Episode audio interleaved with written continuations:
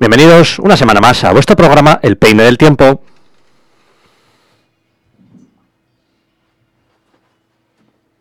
Bienvenidos a todos, bienvenidas a todas al Peine del Tiempo, a Nostia Cultura y Ratia, a vuestro programa. Como cada jueves, hoy os traemos las últimas noticias y novedades de la ciudad. Además, vamos a estar muy atentos al partido de la Real Sociedad que se está jugando. Eh, lo estamos siguiendo de cerca. Buenas tardes, Agustín.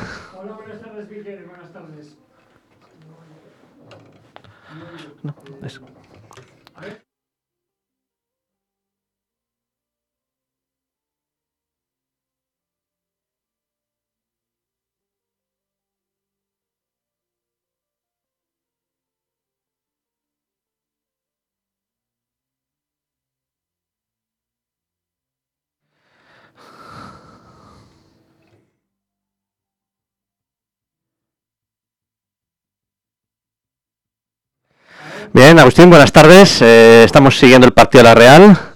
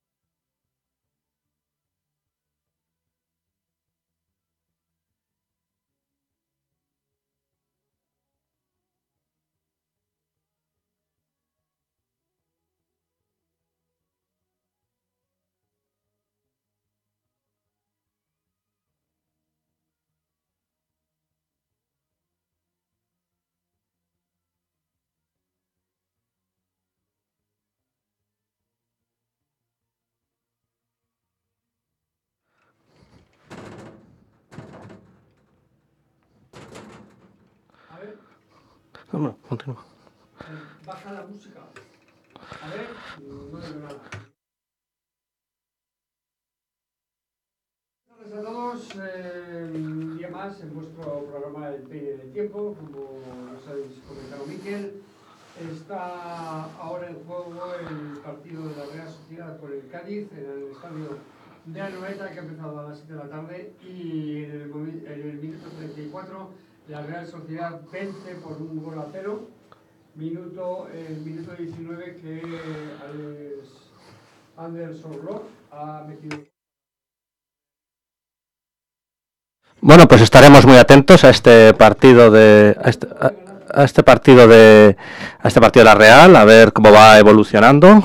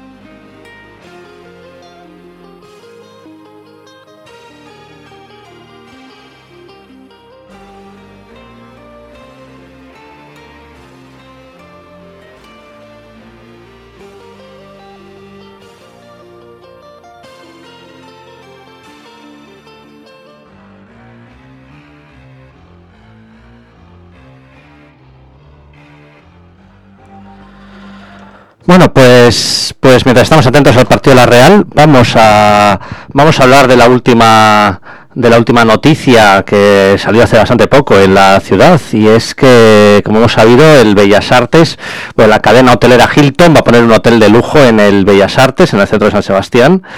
Y bueno, esto, esto se ha sabido sobre todo no, no tanto por, por- bueno, porque la propia cadena hotelera lo ha dicho, así, así es como se, como se ha hecho oficial en su memoria de, de actividades. Eh, este edificio, propiedad de la SADE, bueno, estaba sufriendo varias remodelaciones últimamente. El interior ya, ya no existe, ya ha sido completamente vaciado. Y bueno, se sabía que se le iba a dar un destino turístico, no se sabía hasta, hasta bueno, eh, cómo se iba a concretar este, este, esta finalidad turística del Bellas Artes, pero bueno, ya sabemos que será un hotel de lujo, un hotel Hilton con más de 80 habitaciones, 82. Y bueno, recordemos que el Bellas Artes era hasta ahora, ya, ya ha dejado de serlo, el cinematógrafo más antiguo de España y uno de los pocos de Europa anteriores a la Primera Guerra Mundial. Bueno, ahora ya pues es, es un hotel de lujo en, en Donostia. Eh, bueno, no, no sabemos cuándo, cuándo se cuándo se abrirá al público, pero bueno, pues como pero bueno, un, hotel de lujo más, últimamente se han abierto varios en Donostia, pues en este caso tenemos un, ejemplo más, este Hotel Hilton en el Bellas Artes, del que por cierto ya hicimos un programa dedicado al Bellas Artes sobre bueno, toda su historia como cinematógrafo, bueno, después el Orfeón Donostiarra, etcétera.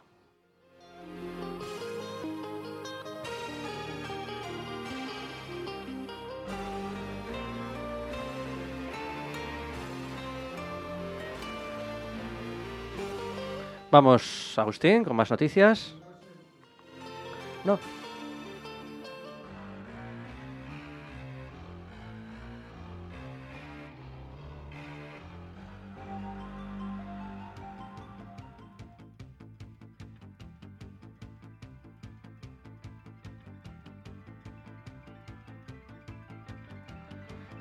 Bueno, vamos a una noticia más, Agustín.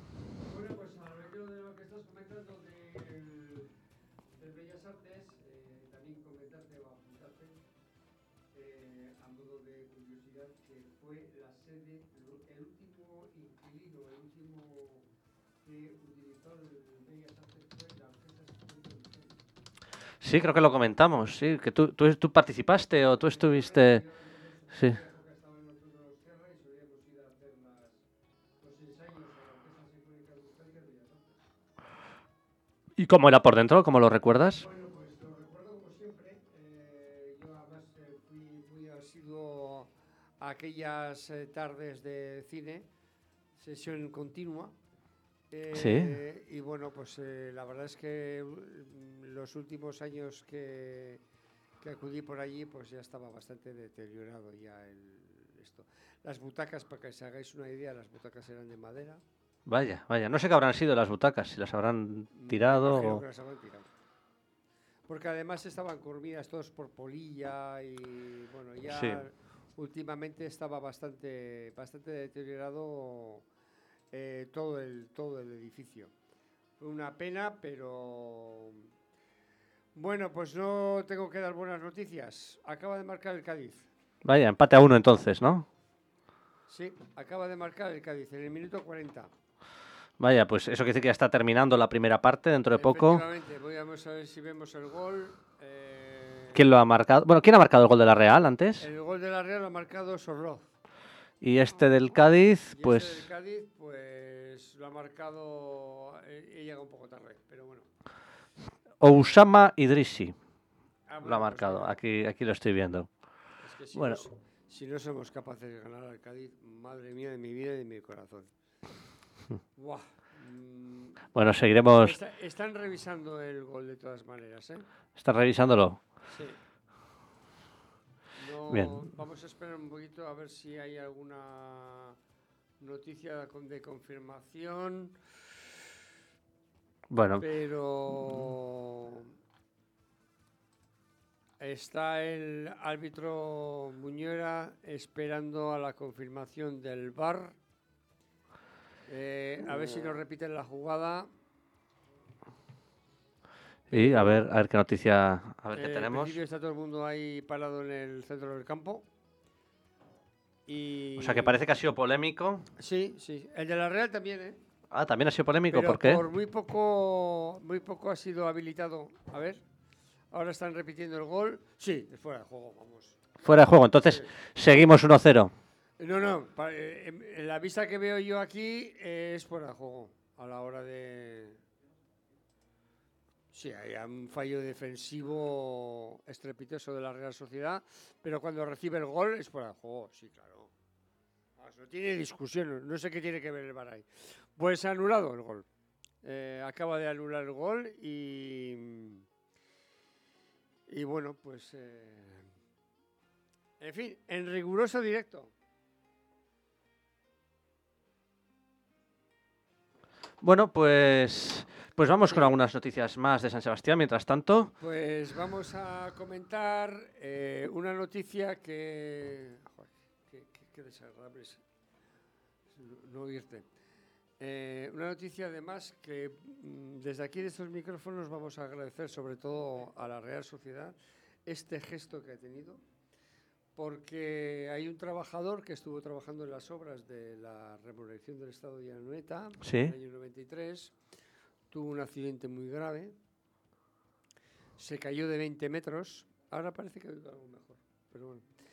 Se cayó de 20 metros, la persona se llamaba Antonio Escaldón y que sufrió un accidente en el 2019, en el que los que le vieron caer desde la cubierta del estadio de Anoeta, casi 20 metros de vacío, difícilmente podrán pensar que Antonio Escaldón, andaluz afincado en Palporta, Valencia, regresaría al estadio de Anoeta caminando por su propio pie al ver el partido de la Real Sociedad y el Cádiz, que es el que está viendo hoy.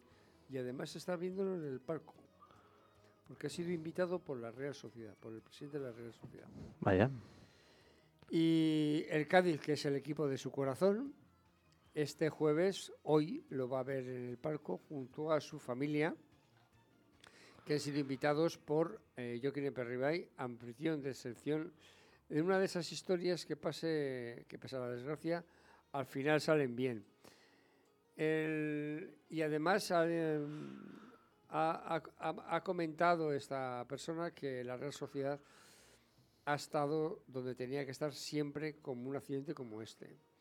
Y aquel 17 de julio de 1919, Antonio Escaldó, trabajador del Estadio de la Nueta, llegó al hospital con la cabeza abierta por dos sitios, el cráneo aplastado por la parte frontal del golpe, la caja torácica aplastada y el pulmón perforado por una costilla y una fractura en un codo, tras el tremendo accidente de laboral sufrido en el estadio municipal.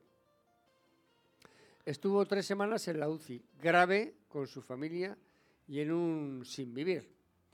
Hoy, casi tres años después, cumple su promesa, la misma que se hizo al salir del hospital, regresando al estadio de la Noeta por su propio pie y comerse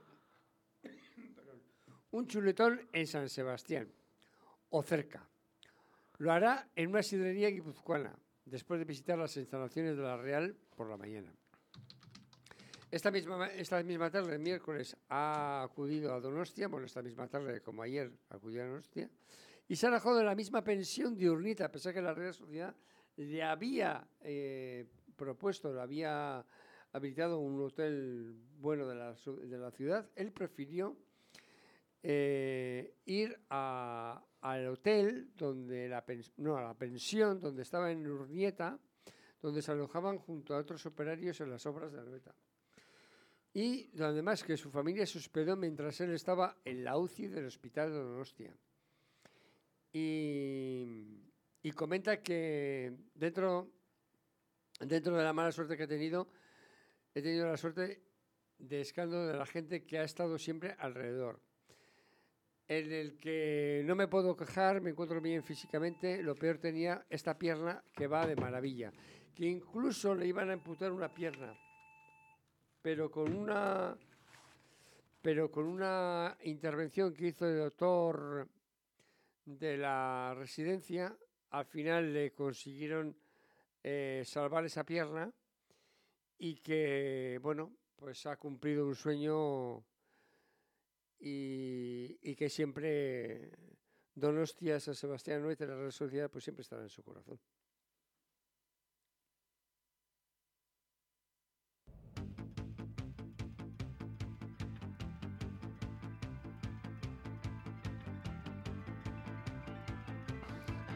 Una exposición fotográfica, Aurrera Guiñez, progresando en el Coldo Michelena, que bueno, es una colección privada de fotografías de Donosti, de Guipúzcoa, de finales del siglo XIX, que fueron sacadas por José Brunet Birmingham, bueno, una, una personalidad eh, conocida de la época, bueno, empresario, concejal, y bueno, estará hasta el próximo 30 de julio en el, en el, Coldo, en el Coldo Michelena.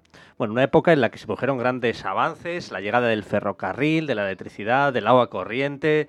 Bueno, una época bueno, la Belle Époque, en fin, una época muy intensa en San Sebastián, de la que hemos hablado muchas veces desde estos micrófonos.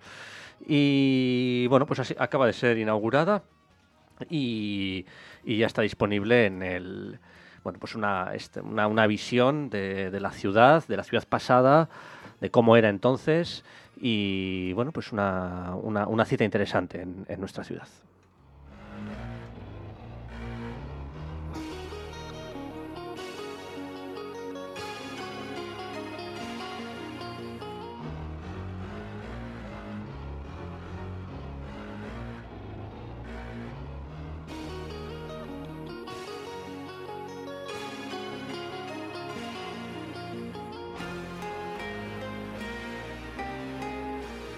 Vamos con más noticias, pues Agustín. sí, vamos a comentar que acaba de terminar la primera parte del partido de la Real Sociedad con el Cádiz. El resultado se mantiene de 1 a 0.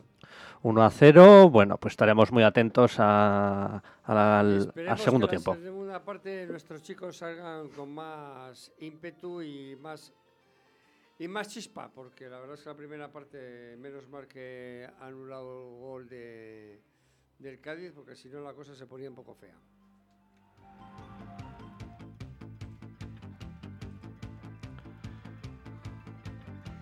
Y vamos a hablar de la zona de Irún. Bien. Una cosa histórica. ah, qué, bien. Vamos, vamos. Que fue alcalde de la ciudad de Irún. Y se llama León Iruretagoyena. ¿Y qué hizo? Sus restos van a descansar en el cementerio de, de Playa, que es el cementerio de Irún. ¿Qué cementerio? ¿El de? Blaya. Blaya. El que fuera alcalde del municipio en las primeras décadas del siglo XX será inhumado el 11 de junio en Irún para cumplir un deseo de la familia o un deseo del familiar al regresar a su ciudad natal.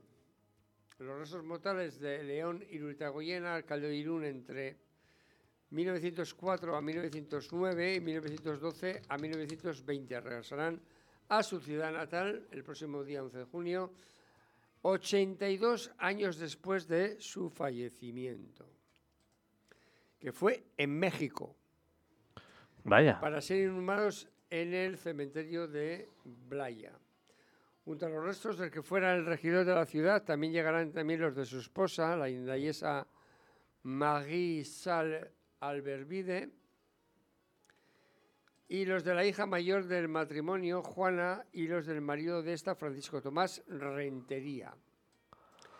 Junto al panteón de la familia del Camposanto Irunés, se celebrará un acto solemne al que van a asistir Diego Tomás Ivanich, bisnieto de León Iruretagoyena y otros familiares, y en el que estarán presentes también el alcalde de Irún, José Antonio Santano, los portavoces de los grupos políticos municipales y representantes de asociaciones de la memoria histórica, justo el día, un día antes del 82 aniversario de su fallecimiento, de los restos del que fuera alcalde de Irún durante dos décadas del siglo XX. Será un acto privado pero solemne con una representación institucional, explica el alcalde de Irún, José Antonio Santano, el bisnieto de León Iruretagoyena, se puso en contacto con nosotros hace unos años para comunicarnos su intención de traer los restos desde México a Irún.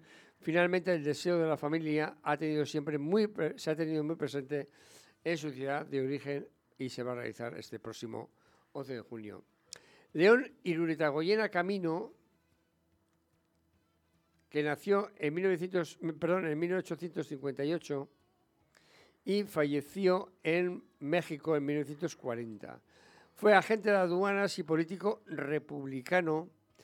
Pasó los últimos años en su vida del exilio y el inicio de la guerra civil fue sorprendido en Madrid durante una estancia con un familiar, con su familia, perdón, con su familia en la capital de España. Allí partió a París, donde se estableció un primer momento, pero la invasión nazi se exilió nuevamente en México, donde viviría hasta su fallecimiento el 12 de junio de 1940. Entre los reconocimientos otorgados a León y Rutagoyena, destaca la Cruz de la Legión de Honor del gobierno francés, que le fue impuesta el 20 de febrero de 2020, y el reconocimiento por los servicios prestados en los difíciles días de la Primera Guerra Mundial. El 14 de abril, el 14 de, abril de 1932 fue nombrado alcalde honorario de Irún y el 14 de septiembre de ese mismo año, el presidente de la República española Niceto Alcalá Zamora le impuso la insignia de la Orden de la República, uno de los máximos galardones del Estado en aquella época.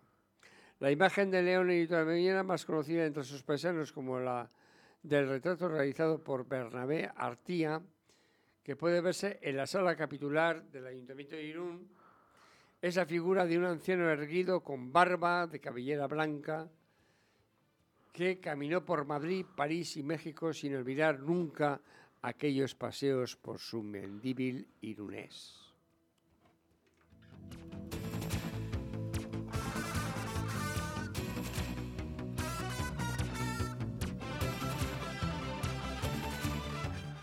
¿Tenemos más noticias, Agustín? Bueno, tengo unas cuantas hoy, ¿eh? Pues adelante, adelante, vamos tengo unas cuantas. Bueno, pues vamos a hablar, eh, que esto es una noticia de interés general.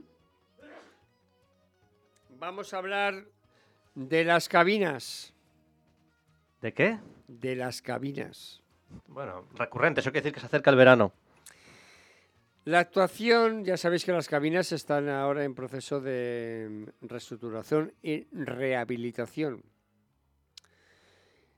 Eh, la actuación necesita, según el ayuntamiento, seis semanas más de obras, por lo que no estará acabada a finales de mayo, como se iba a prever o como se preveía.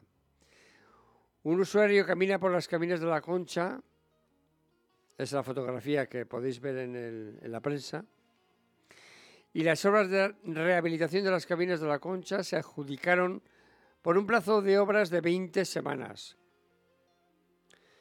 y tendría que estar terminadas hasta el 31 de mayo para poder funcionar con normalidad en la temporada de playas.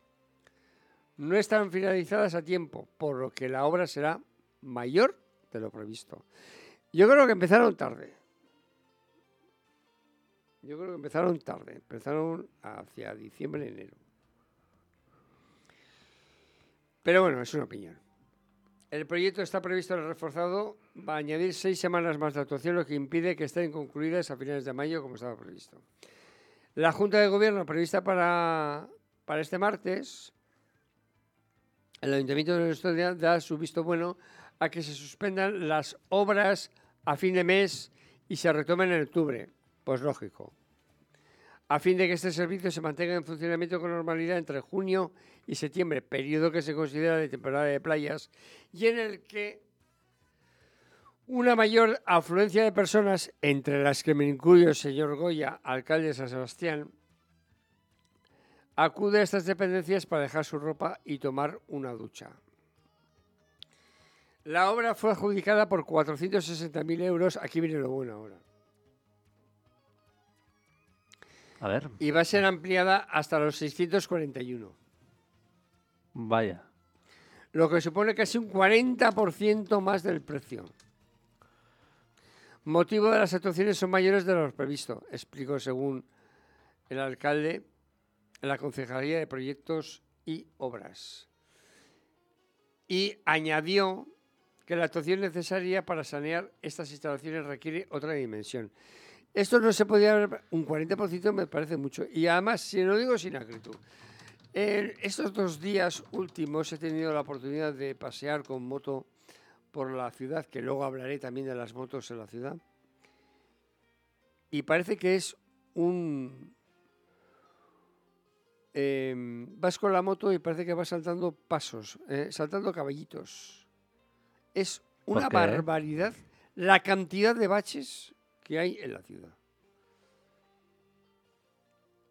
Pero una barbaridad.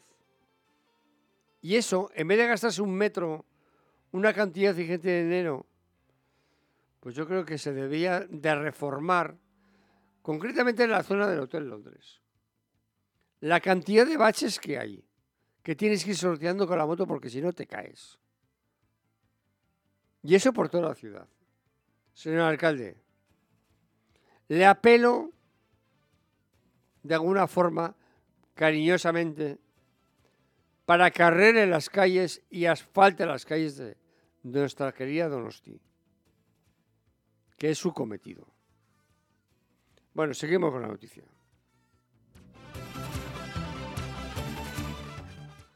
Seguimos con la noticia. Entonces, estas tareas, según comenta el ayuntamiento, no tienen ninguna relación con las obras del túnel del topo que se ejecutan en las inmediaciones de la, de las inmediaciones de la playa. Y con una profundidad de 40 metros. En fin, voy a saltarme cosas. También las cabinas de Ondarreta, que se encuentran eh, igualmente en obras de la habitación, se han visto necesarias más actuaciones que suben un 40% los costes de los trabajos que se sitúan en los 360.000. Vamos a ver, señores, señores, eh, tan mal se han hecho los presupuestos que hay que subir un 40%. Yo entiendo que un 10%, incluso un 15%, un 20%, pero un 40% casi más del casi el doble. No se puede prever estas cosas. No sé. La verdad es que estoy, estoy sorprendido. Las cabinas de la concha se utilizaron durante mucho tiempo esta temporada de baños, pero los últimos tiempos también se abren el resto del año para deportistas y bañizas. Bueno, pues como tiene que ser. Y la concha se contabilizaron 16.932 servicios y en Ondarreta 15.369. Y esperemos que acaben a, buen puerto y que eh, entiendo que los presupuestos que pagamos todos los dos tierras no se ven incrementados en todas las eh, situaciones en un 40%, porque apañados estamos. Y hay que la noticia.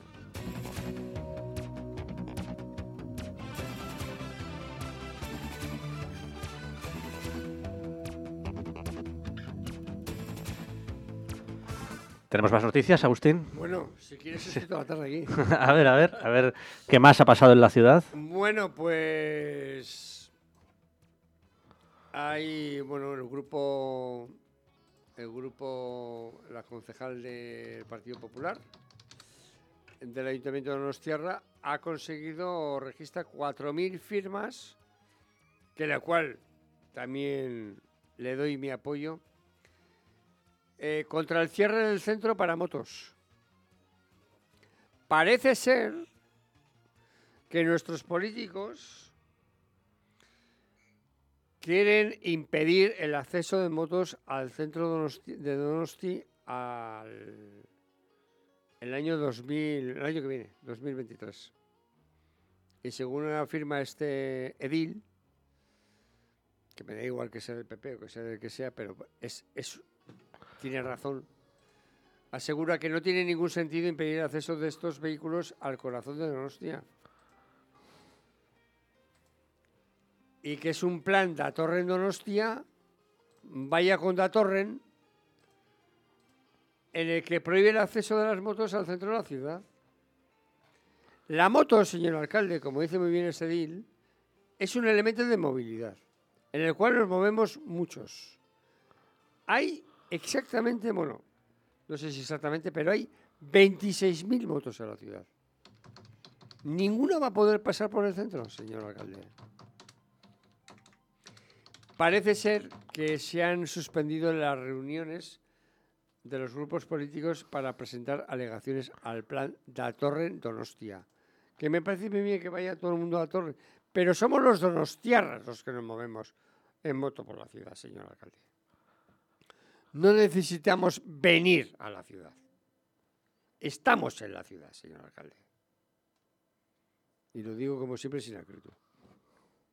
Pero esta noticia me ha puesto, me ha, me ha turbado un poco.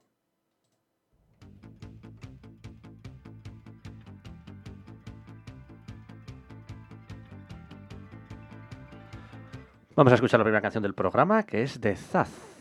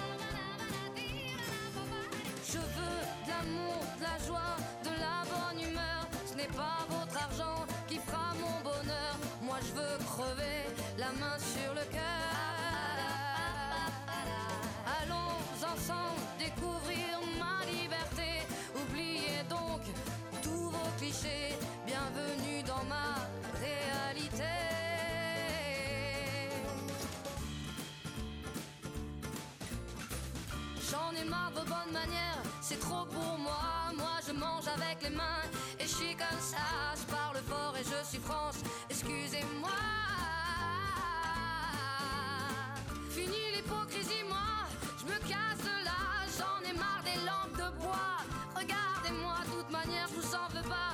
Et je suis comme ça. Je suis comme ça. Je veux de l'amour,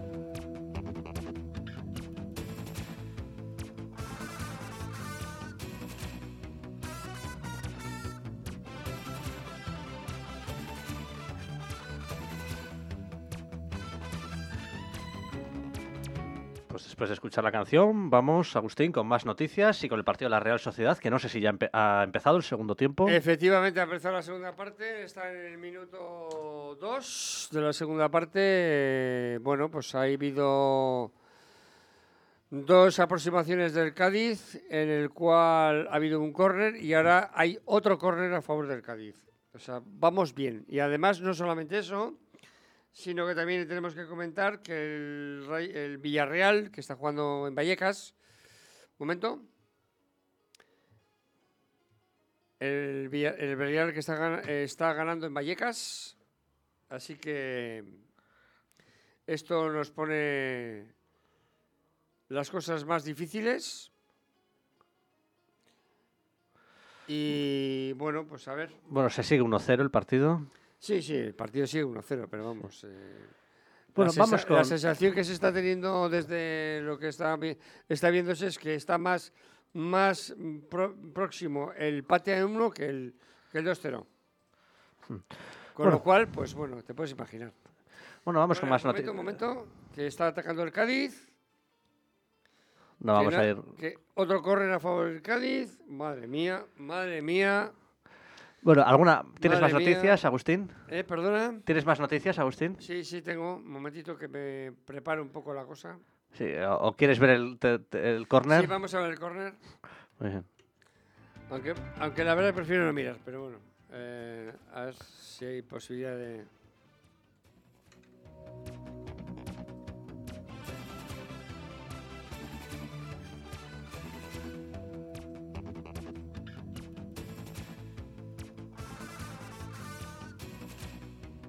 Bien, ¿cuál ha sido el resultado, Agustín? ¿Qué ha pasado en el córner? No, el córner ha sido, ha sido rechazado por la Real Sociedad y ahora ha tenido una, una, un ataque, pero que se ha lesionado Sorlov, que ya lo que nos faltaba, que es el único delantero que tenemos hoy. Y, Y que ha metido gol, ¿no? Y el que ha metido el gol, por cierto, sí. Y ahora está atacando el Cádiz. Banda derecha. Pero bueno, lo ha solventado muy bien. Lo ha solventado muy bien este Rico, Diego Rico. Y bueno, vamos a comentar alguna noticia más. Por ver si me relajo un poco, porque la verdad es que las cosas no pintan nada bien. Bien, eh, sí, tengo que comentar.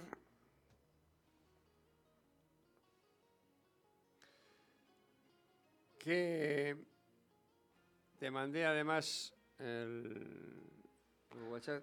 Tengo que comentar que el próximo día 29 Sí.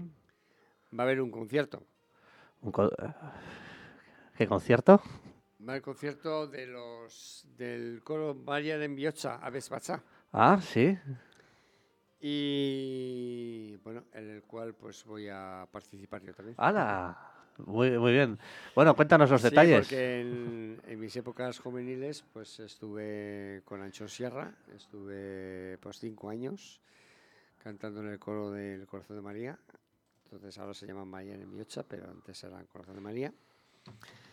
Y luego de ahí pasé al Orfeón, eh, otros cinco años. Y bueno, pues fueron años muy bonitos. Y vamos, eh, la noticia que ha salido, que lo tenéis, lo podéis ver en la, en la página web de la Donosti Cultura.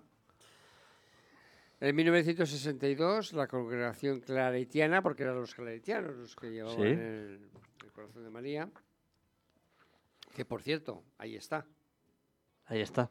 Esperando, no sé. no sé. Esperando, no sé. pero Un hotel, está. no sé. Ahora el coro pues eh, está ensayando en San Gonzalo de la Montaña y, el sábado nos vamos a reunir para hacer un ensayo general con el organista en la iglesia de San Ignacio, en el salón de actos de San Ignacio. Y como digo, pues de la mano del padre Anchón Sierra, funda la coral y escolanía del Corazón de María, con los, en principio con los alumnos de- del colegio. En estos 60 años de historia, cientos de miles de jóvenes y adultos de Donostia han compartido notas musicales y valores. de- Parece que tenemos buenas noticias, Agustín. Parece que tenemos buenas Pues noticias. de momento aquí no tengo nada. Pues Vamos a interrumpir un poco la... interrumpimos a María envió Chávez Bachá, espe- espero que... Sí, penalti a favor de la Real Sociedad.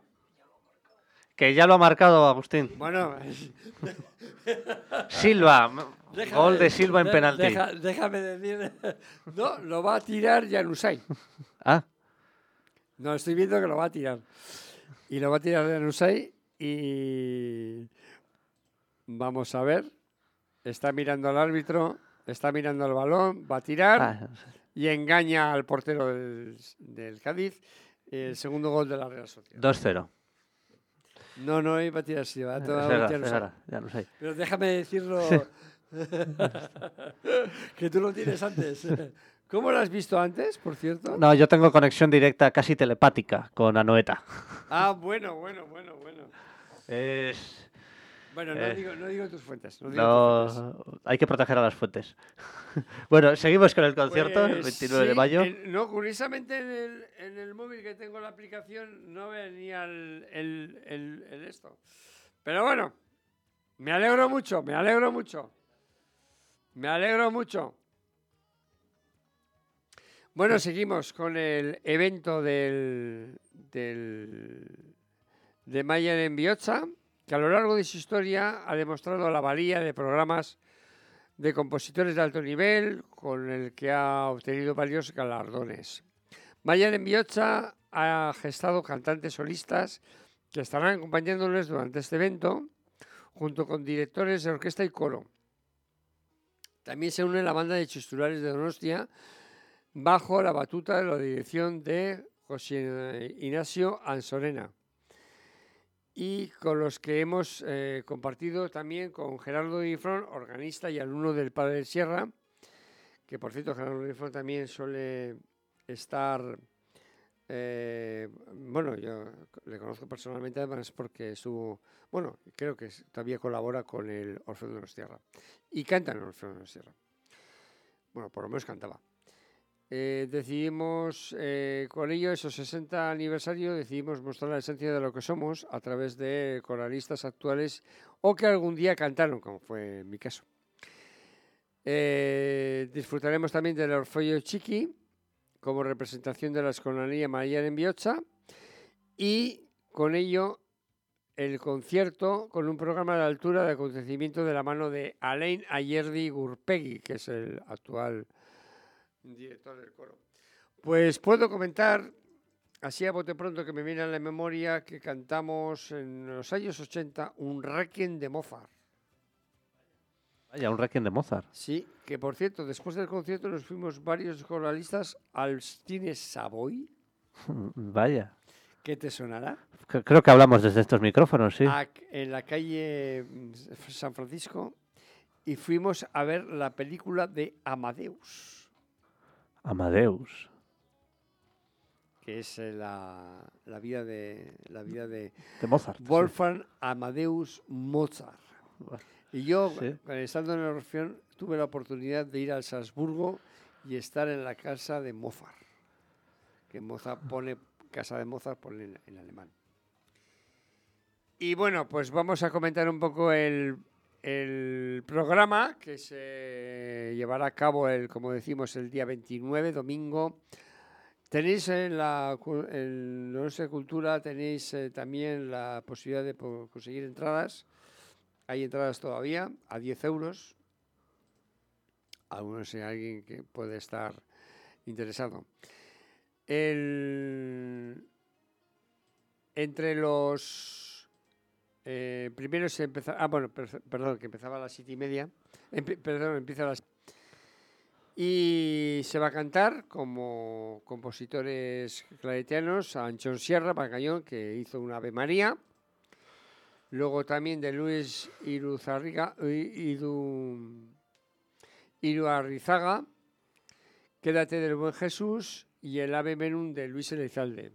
Seguidamente se, cantará a compositores de altura como El Gloria de Antonio Vivaldi, también el Laudito Dominum de Mozart, una parte del Requiem de Mozart, de Johann, perdón, el Requiem de Brahms y el Pellejo de Georg Weber.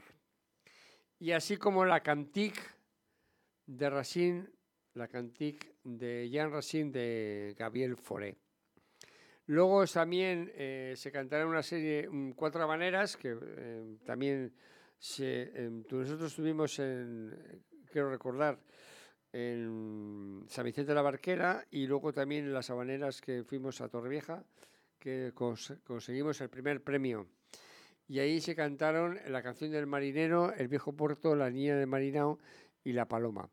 Y luego también música donostiarra, que se va a cantar como el Gabichan Cale Cale, el Laurin Canta, el Goixan Arguía Astian, el Siascar Abestia, el Humederbat, el Sant Esteban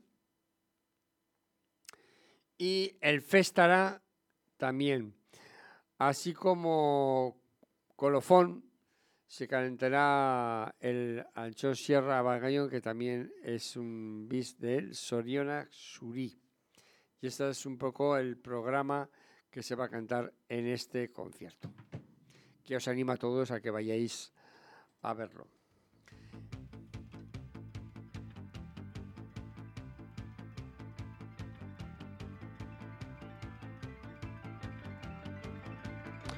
Bueno, continuamos el programa, Agustín. ¿Qué noticias tenemos?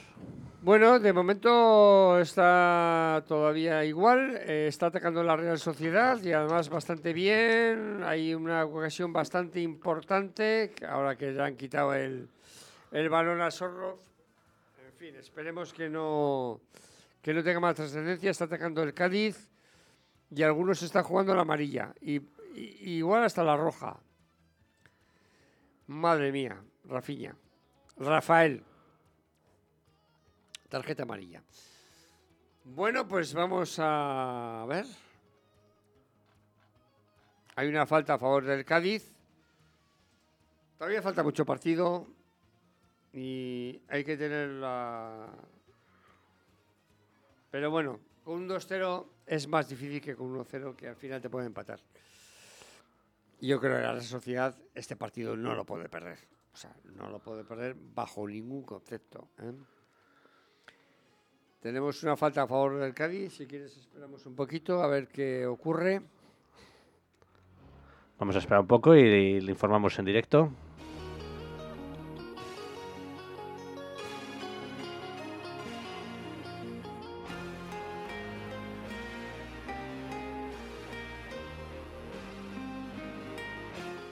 ¿Qué ha sucedido, Agustín? Nada, ha chutado y ha parado el portero de la Real Sociedad, Remiro.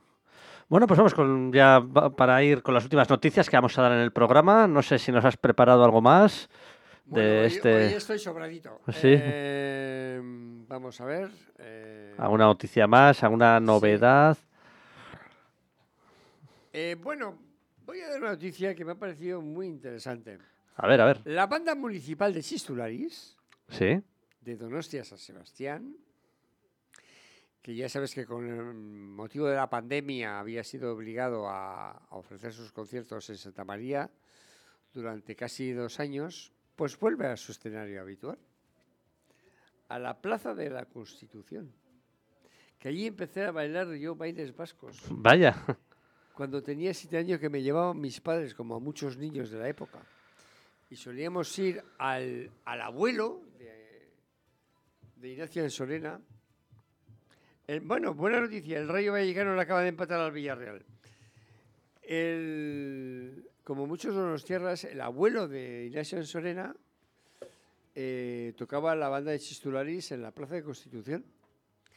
Y ahí íbamos. Y durante casi dos años que ha sido obligado a interpretar sus conciertos dominicales en el socorro de la Basílica de Santa María, a partir del día 15 de mayo, o sea, nada, eh, ¿cuánto? El, el domingo, Sí, el, el domingo.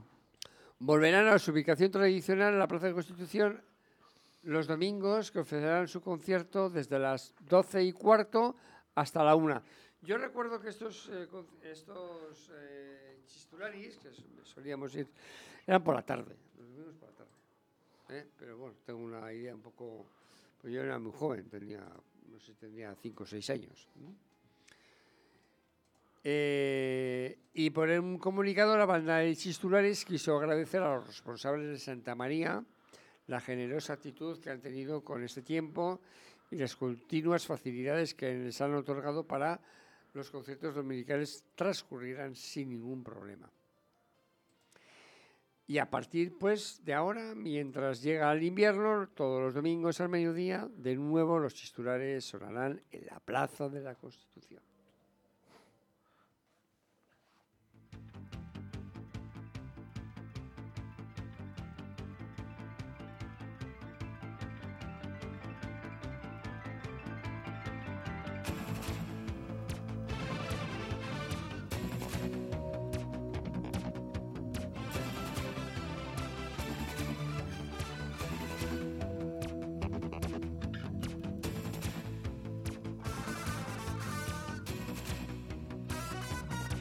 ¿Alguna noticia más, Agustín? Bueno, pues se me ha parecido una, una noticia curiosa e interesante y es que hay, va a haber un... do- Ya sabes que, bueno, yo soy seguidor de muchos de los tierras de los de los encierros de San Fermín, Sí. que este año va a haber encierros. Había un periodista de televisión española que era pamplonés, bueno, que es pamplonés, y que se jubila porque fue corredor muchos, muchos años del encierro. Y la verdad es que era una gozada escucharle porque sabía, sabía mucho este hombre y sabe mucho del encierro, pero lógicamente, pues con la edad se ha jubilado. Y le va a sustituir un Donostiarra. ¿Quién? Pues le va a sustituir, va a tomar el relevo el veterano corredor Teo Lázaro Armendáriz, un, pamplonica de San Sebastián de 48 años, va a tomar ese relevo al periodista Javier Solano tras su ju- jubilación de Televisión Española. Y va a tomar el relevo este Donostiarra, que es afincado, está viviendo en Martutene, en el barrio Donostiarra de Martutene, que nació hace 48 años. Es de madre eh, navarra y aunque Televisión Española no ha dado ningún ningún anuncio oficial, en Pamplona se da por hecho que el 7 de julio va a ser la voz de los Sanfermines en Televisión Española, porque cumple dos requisitos muy importantes. Ha corrido durante delante de los toros durante más de dos décadas Vaya. y conoce la fiesta a fondo. Y porque a pesar de no ser periodista, como su antecesor, dejó acreditadas habilidades comunicativas durante los siete años que se llevó la batuta de un programa en directo durante los Sanfermines en el Canal 4 de Navarra. Y la misión comenzaba al mediodía y el Donostierra, tras correrlo, moderaba la tertulia desde el encierro y repasaba los mejores momentos y analizaba las reses que guardaban a su turno en los corralillos del gas. Eh, Teo Lázaro, que es así se llama, el- con los Sanfermines que le viene de niño, su madre es navarra, muy aficionada al encierro, como sus padres llevaban a sus hijos a verlos a la plaza. Y durante, cuando tenía siete años, empezó a correr el encierro chiqui, de la mano de su, de su hermano mayor, que tenía 12 años, y llegaron a correrlo los cuatro hermanos Lázaro Armendáriz a la vez. En 1991 no había cumplido todavía la mayoría de edad, corrió su primer encierro en el tramo de estafeta, aunque últimamente se ha decantado por la curva entre la Plaza Consistorial y Mercaderes. Y así que Gloria Armendáriz, que es su madre, será especialmente feliz el próximo 7 de julio y la tranquilidad de no ver a su hijo delante de los morlacos y poder escuchar su voz contando lo que pasa en el encierro. Me ha parecido curioso.